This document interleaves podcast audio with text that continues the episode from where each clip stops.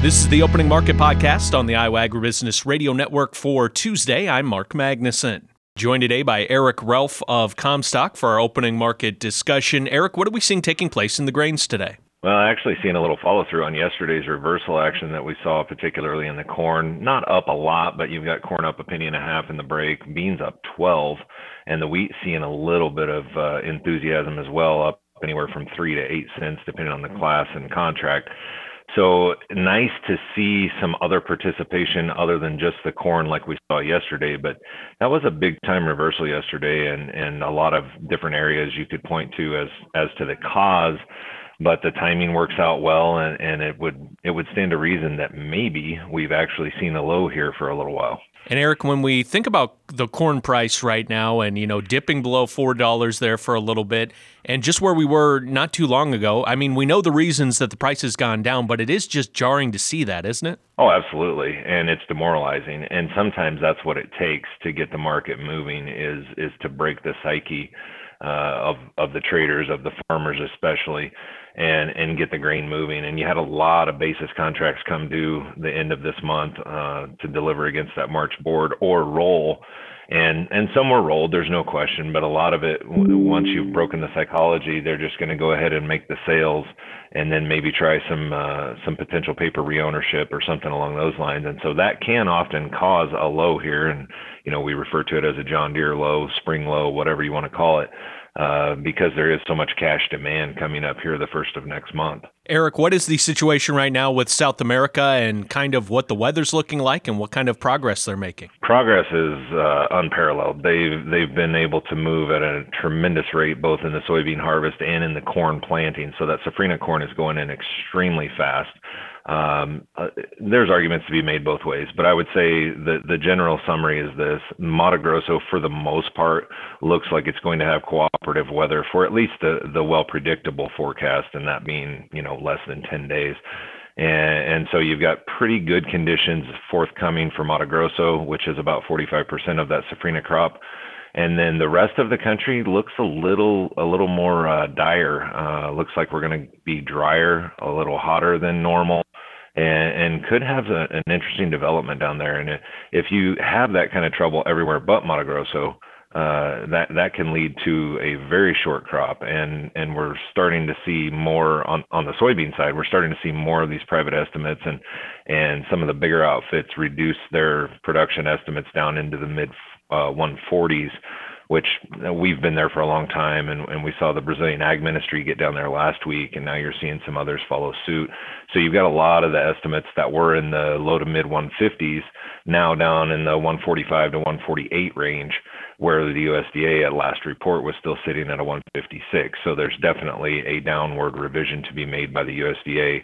I think most are expecting that. And as a result, we're starting to see maybe a little turnaround in the soybeans as well. Let's switch over to the other side of the ag marketplace in the livestock complex. Are things still going strong there with the livestock, Eric? Uh, still strong overall. I would say that the uh, cattle on feed report last Friday gave us a little pause for concern uh, with regard to the feeder cattle, and you saw that reflected yesterday. I mean, at times you were over three dollars lower in most of the feeder cattle contracts, and then rallied back to actually posting some gains for the day before settling 50 cents to a dollar and a half lower in the feeders yesterday. Now, what happens today will be critical. This this continues to be a market where the mentality is buy the dip. And so, do we see buyers just swoop in and start buying this up again? Or are we going to get a real break and get a technical correction that will probably reload uh, buyer interest if we get down a little ways here? We are starting to feel a lot more hedge pressure just from our clientele. Uh, that probably uh, bleeds through to the rest of the marketplace as well. So the chance of a correction certainly out there. Now in the live cattle, they've held very well. Cash trade last week was was uh, extraordinarily good, especially late week. Uh, some of the late confirmed sales on Friday, even after that cattle on feed, were four and five dollars higher in the dressed and two to three dollars higher on the live basis. And so you ended up with these national averages that were actually improved because there was so little trade prior to that Friday reporting deadline. So now what do we do from here? Does the hedge pressure take over and we actually get a meaningful correction, or are we going to buy every little dip? And that'll be uh, obviously something we learn over the next several sessions.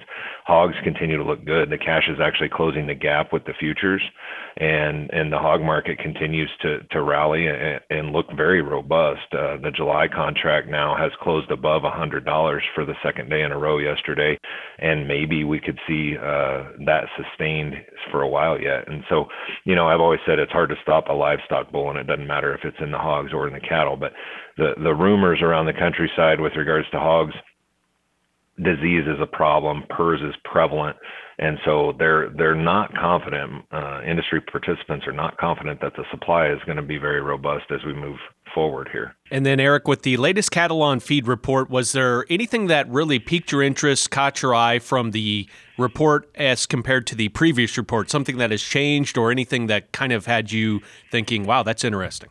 Uh, absolutely. That placement number was a lot higher than I thought it would be. I honestly thought the trade was being optimistic, looking for an 88% placement number, and then we end up getting a 93. I thought it would be closer to 84 or 85, and that's just you know, having ties to heavy feedlot country and knowing what the weather situation was during January following the holidays. So you always have that one week shutdown. And so January is always a low placement as far as volume. It's always a low placement month anyway. But month to, you know, year over year comparison, when you're comparing January to January, I thought this was going to be exceptionally low. And that, that 93 number honestly surprised me. I thought it would be quite a bit lower than that. And I wouldn't be surprised if we get some kind of a revision when you just look at the sale barn numbers week to week during the month of January, they they didn't compute with a 93% placement. So I, I, I, that was definitely a head scratcher to me. What is the best way for our listeners to get in touch with Commstock for more marketing information? Uh, you can sure check us out on all the social media platforms. You can go to the Commstock channel on YouTube. You can go to our website at commstock.com or just give us a call at 712 227 1110. Eric Relph, our guest from Commstock today. Eric, thank you so much for the time and have a great rest of your week. You do the same, Mark. Thank you. That was Eric Relph with Commstock. It is time now for a check of the numbers. March corn up two even at 409 even. March soybeans up 14 and three quarters at 1150 and three quarters. March soybean meal up three even at 337.40. March soybean oil up 96 cents at 45.36. Chicago wheat up four and a quarter at 581 and a half. Minneapolis wheat up seven even at 655 and a quarter. Kansas City hard red wheat up five and a quarter at 589 even. On the Merc, April live cattle up 52 cents at 188.62. March feeder cattle up 60 cents at 253.65. April lean hogs down 10 cents at 86.17. April pork cutout up 7 cents at 93.30. And class 3 milk up 3 cents at 17.61. This has been a check of the opening markets on the Iowa Agribusiness Radio Network.